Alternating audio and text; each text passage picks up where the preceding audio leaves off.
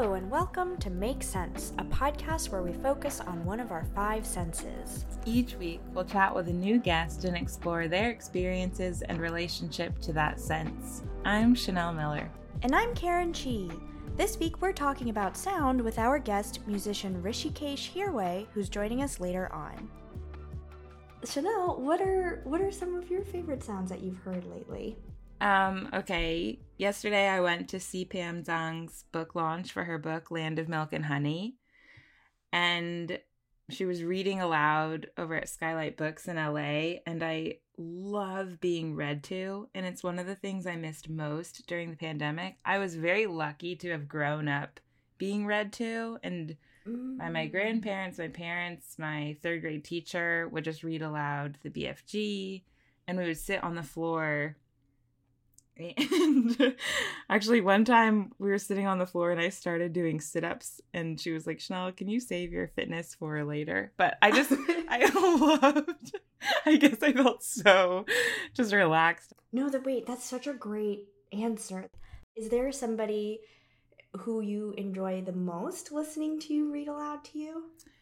No, and it it doesn't even matter what the content is. It's also like you can hear the writing gets elevated, you're like, wow, they actually, the cadence is so much nicer. Mm-hmm. Hearing it is a very different experience. I have a new level of appreciation. I love that so much. I remember when I was a kid, my parents would read aloud to me, but because they are both my because both my parents are immigrants and English is their second language, they would read it and read every single sentence with the same intonation. And so as a kid, I would be like, no, this is a sad part. Like, but every single sentence had the intonation of like, I'm just gonna make a sentence of like, um, and Klaus opened the door and he was aghast at the like beast standing in front of him. Like everything sounded so positive. And I remember being like, I don't think you're understanding what you are reading. but you sound so positive. I feel like that oh, transferred somehow. oh no! your your demeanor is like so uplifted all the time. Maybe it's from their reading. Maybe one day I'll get really mad and sound exactly like them. Chanel, are you ready? Should we welcome our guest? Yeah. Let's welcome our guest, Hrishikesh Hirway. Hrishikesh, will you introduce yourself to our listeners? Sure. Um, I'm Hrishikesh Hirway. I'm in Los Angeles right now recording this. Um, just steps, mere steps from Skylight Books. Um, and uh, I'm in my recording studio where I make music and I make podcasts. And um, some of the podcasts I make are Song Exploder and Home Cooking. And uh, previously, I used to make a show called The West Wing Weekly we were geeking out about your podcast and I realized I think I listened to all of them specifically specifically home cooking and song exploder. I fell down a rabbit hole during COVID. So mm-hmm. there's like some of the darkest periods of my life. I was just listening to you and your podcast. So thank you so much for those. Yeah, and I'm sorry for the associated, you know, sense memories now. Like if I if you hear me talking, you start to feel like you have to go buy N95 masks. yes. I heard you and now I'm feeling feverish and like Karen's washing her hands. Have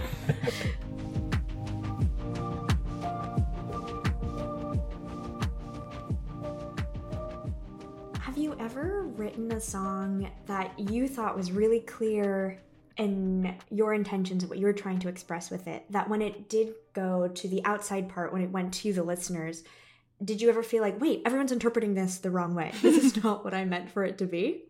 I don't think that I've had an experience where a song of mine was sort of interpreted by um, a lot of people the wrong way. In some ways, it would be great because that would just mean a lot of people would have to be listening to misinterpret. One of my favorite moments was actually courtesy of my wife. Um, my my wife and I met through my music. She had she had heard my my record um, and and was listening to it a lot before we had ever met.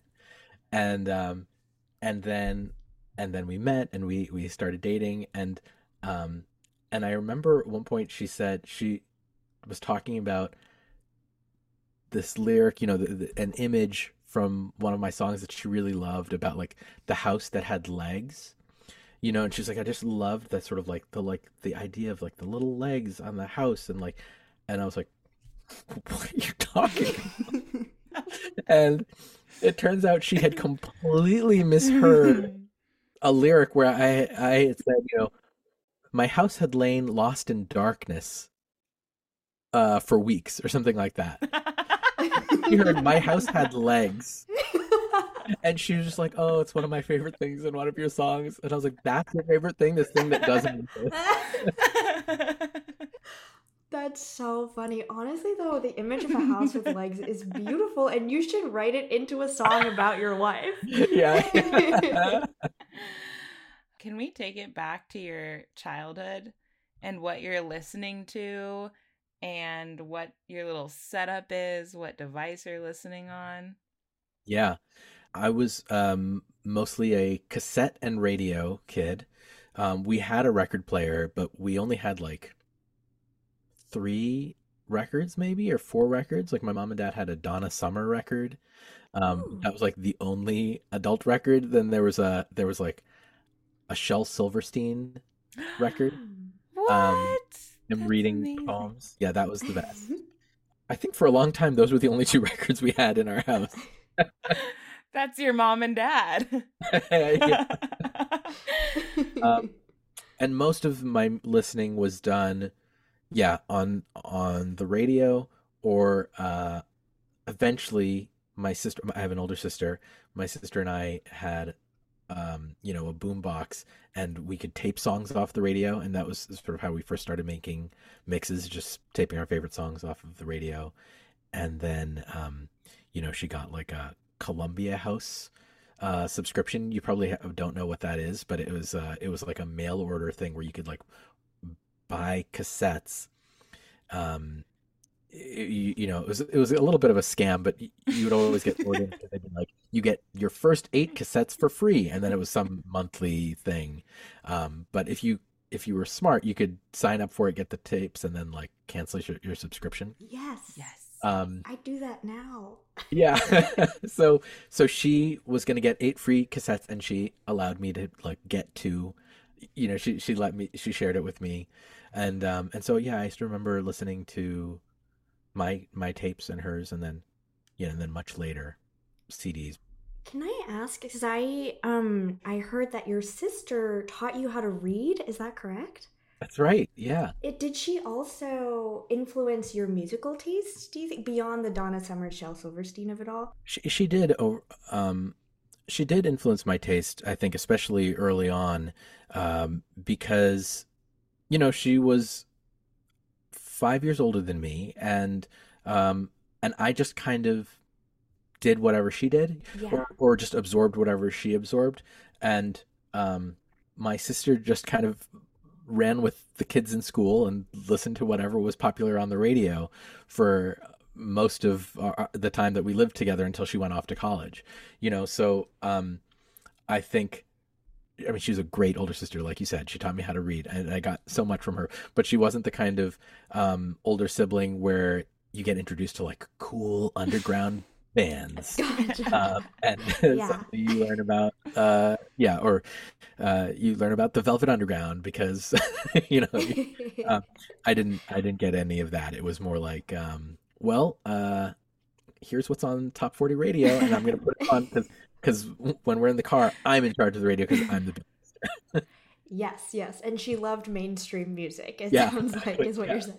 Yeah. Okay, very cool. Yeah so and then s- later she developed her own sort of like more sophisticated taste and i really and i really love her taste and i like the the stuff that she listens to ah. and eventually i felt like i kind of understood it well enough that i started introducing music to her that i knew she would like like i'd hear stuff and i'd be like this is a song for priya and then i'd you know collect those over the year and then every year i would like give her you know a mix Oh, that's so sweet. That is so sweet. My goodness. What what kind of things was she reading to you? Oh, um, I mean, you know, when I was learning to read, it was just whatever. She would just come home from school. She'd come home from school. I wasn't yet in school, and she would arrange all of her teddy bears in to a classroom setting with me as you know, in one of the desks as well. And then she'd just get up in the front and she would be the teacher mm-hmm. and kind of like go through whatever she learned in, in school. Um, so it wasn't uh, it wasn't anything like advanced. You know, she was like seven or eight, and I was two, and so just whatever me and her teddy bears could learn. Going off of what you said of making a mix for Priya because now you know what her musical tastes are, how would you describe your own musical tastes and does your music fall into your own tastes? Uh, that's a great question. I've been thinking a lot about um, the idea that that Jeff Tweedy talked about in this book of his How to Write One Song. Um, mm. I was reading that this summer or listening to it actually because I was listening. There's an audiobook version of it, and I also love being read to, and so I um, I tend to lean towards audiobooks, um, especially these days. Uh, he talked about the idea that like he he can't make all the music that he loves. Um, he was talking about the metal band Mastodon and how much he loves Mastodon, and he was like, nobody wants to hear me make that music. Um, and I think this is a lesson I still have to learn a little bit for myself. I, I've found so I made four records under the name the One AM Radio, and then um, took a long break when I started making podcasts, or not because I started making podcasts. I started making podcasts because I basically had writer's block, um, and when I came out of that writer's block, I started making music again under my own name. But there was like ten years in between. But throughout all of it, I feel like I've had a little bit of an identity crisis with my music because I think I like so many different kinds of music and I want to incorporate all of it you know or as much of it as as possible everything that's in my reach. And so sometimes i look at what i've done and i think it feels a little bit you know s- scattered brained because um i love so much electronic music and i also love so much like sad intimate singer songwriter stuff and and i think for so long i've been like well i just want to do both I want to do both all the time. I have to make every song be both, or I'll be like, well, this song will be electronic and this song will be a sad singer songwriter song, and then I put them next to each other on a record, and, and I think, does this make any sense at all? That's so interesting because your projects have to live together on a record, so maybe there is more pressure to make a more cohesive body of work. Like how how do you end up assembling or like pulling from so many different things and trying to make something whole out of them.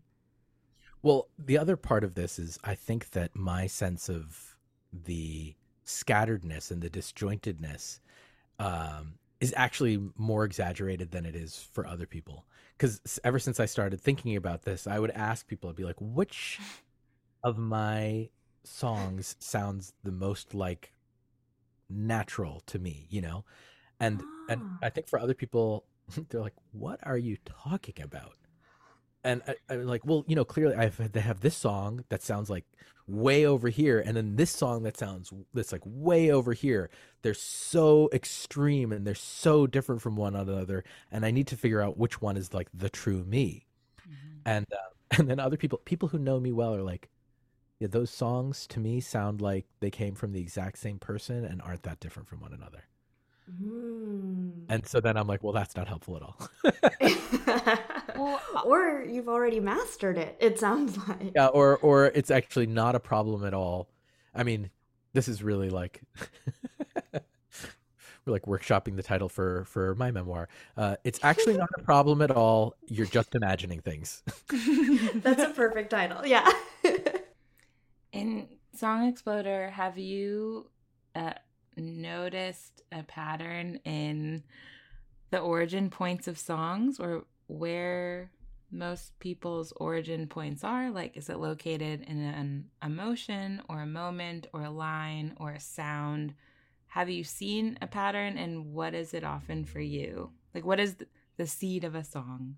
Well, I think that I learned that for Song Exploder specifically, not all songs make great episodes. Um, oh.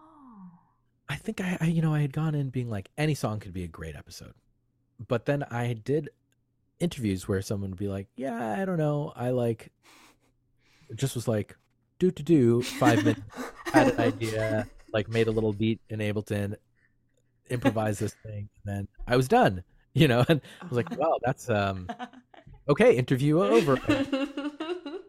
Uh, and you know, and uh, like, what do the, what do the lyrics mean? I don't know. I just thought it was cool. You know, like some part of it is somebody's ability to like be a good interviewee, but some of it is really is like just the facts of um, the music. So I I started to learn that since I'm making a podcast that people are listening to really to hear the story of someone's creative process, I needed to feature songs that had an interesting story behind them um, Mm. which is hard to sometimes hear from the outside, but you kind of have to base it on a sense of interpreting lyrics and looking at other interviews that the artist has done and what kind of a thinker they are, what kind of brain they might have, how weird they might be or something. So because I'm sort of self-selecting for good storytelling, I do find that a lot of the songs that I end up asking for specifically are ones that come out of some kind of emotional moment. Um, but that's definitely not true for, I would say, all songs. Or, you know, I don't. One of the things that's nice about Song Exploder is also learning how impossible it is to generalize about about some of this stuff. A lot of times, really, maybe most of the time, it's like I don't know. It was a kind of a surprise to me too, you know. And and here's the demo, and here's the voice memo, and it sounds like garbage, and you wouldn't know that it's a great song um, until you get this far and you persevere and you kind of see it through. That was actually really nice for me because I think for a long time I always felt like there's a right way to make songs and I just didn't have the knowledge of it. I didn't go to school for it and I didn't have like studio experience and or maybe like I just didn't have the talent to like tap into that stuff and everybody who's great must be doing it one way and I just didn't know what that way was. But it turns out that's a myth. One of my favorite episodes of Song Exploder is when you had Yo Yo Ma on, American Treasure. And I was shocked that, because in it he says that the way he learned to play the famous concerto that he, that he plays very often is that that was like the first thing he learned, right? As a baby on the Yes. cello. Yeah. Yeah. Um, and that blew my mind because I I played violin growing up, and I feel like we were always taught like, you know, you have, you have to practice all your notes first. You have to get rhythm. You have to do all, and then eventually you can maybe play Twinkle Twinkle Little Star. Um, one of their songs I listen to is like purely instrumental. What is the benefit in your mind of a song not having words?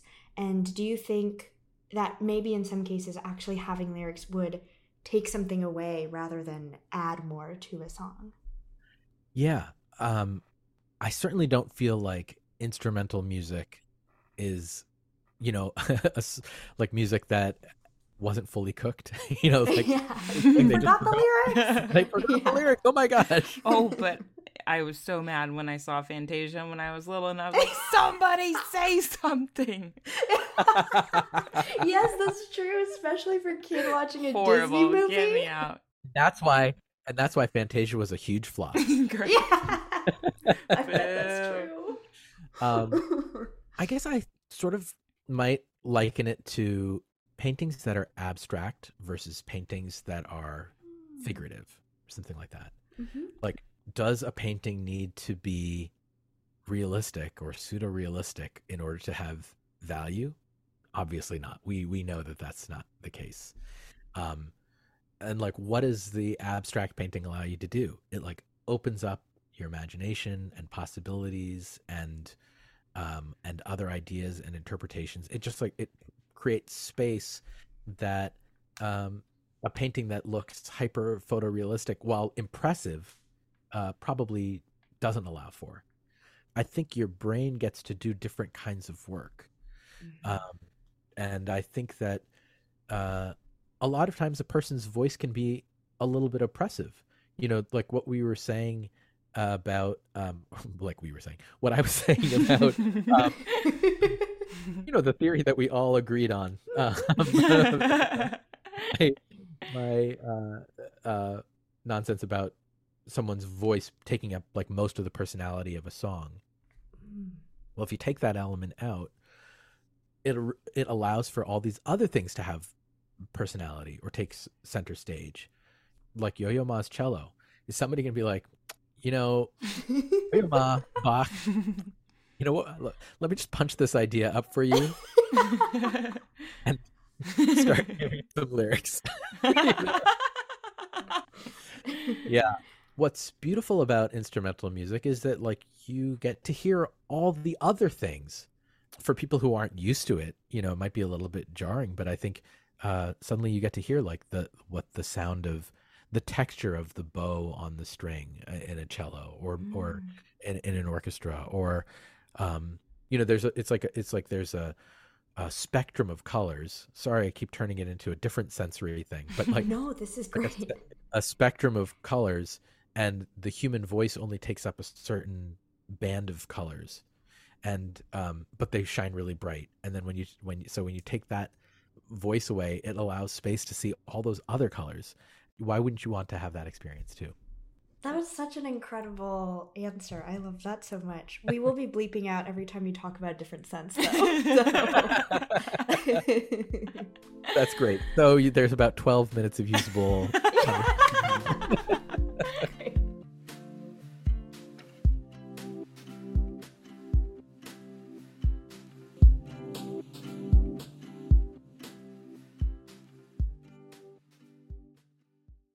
we're going to move on to what we call the final drizzle round. Lightning rounds are too fast and rushed. so, drizzle round is a sweet little pitter patter. Um, and this drizzle round will be about sound.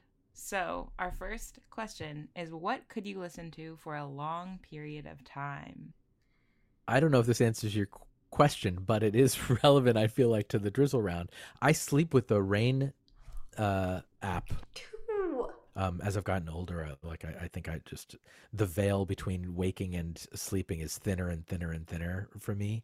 You know, like the house creaks and I like jolt awake, and so um, I started using this rain app, and it really works. So I listen to that. I do listen to that for hours, even if most of those hours I'm sleeping. And going off of that, what is the sound that you never want to hear again? Oh, there are so many uh sounds that like kind of give me the heebie jeebies um and they aren't they aren't great. you know so there's one that's like uh i really don't like the sound of like um cloth on metal i think like like if you have to if you ever have to like clean a stainless steel uh thing you know and like the cloth is too dry uh-huh something and it's like a dry cloth sound on metal it really whoa, don't like that.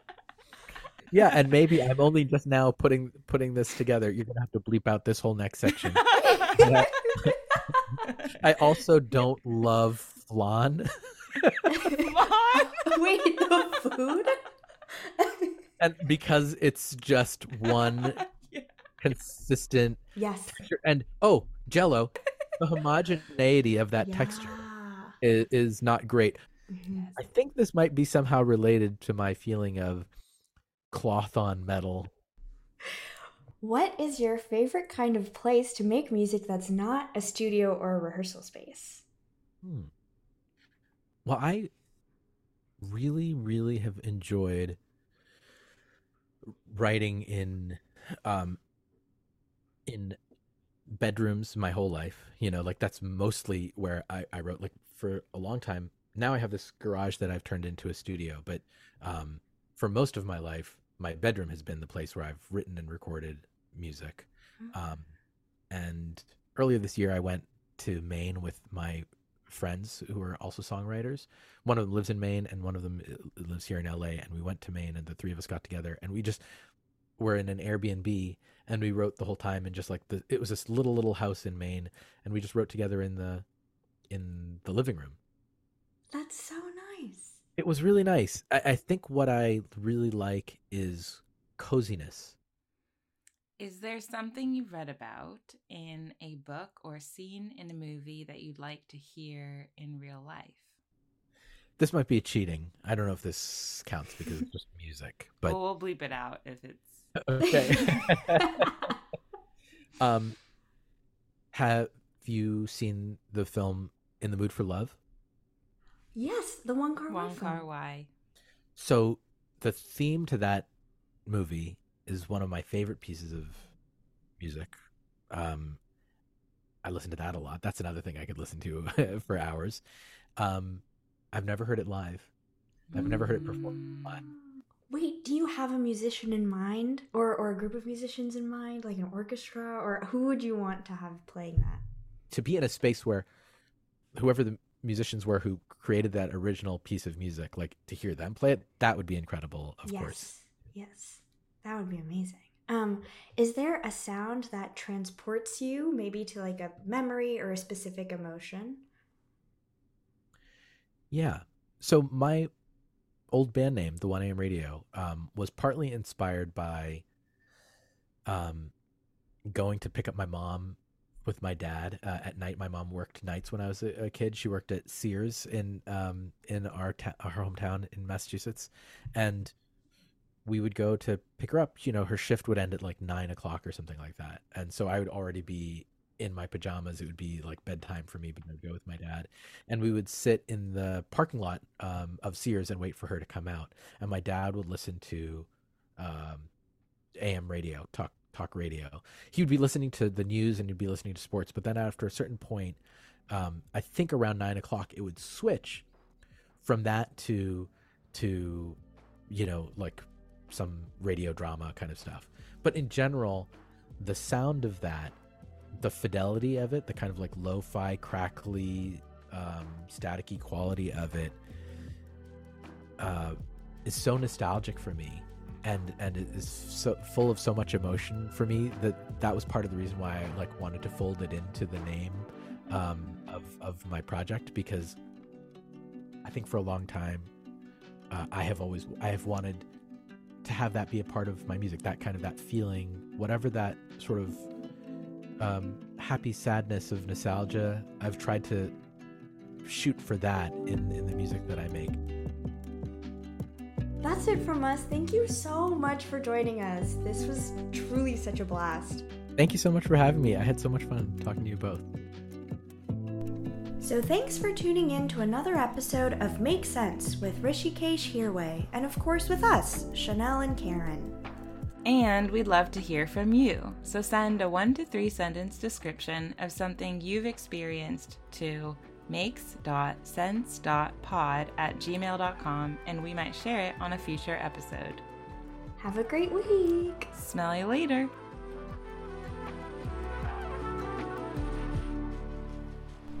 All the music featured on today's episode was written and performed by Hrishikesh Hirway. You can check out his stuff on Spotify, iTunes, and everywhere else. Our producer is Kelly Wessinger. Our engineer is Jack Inslee.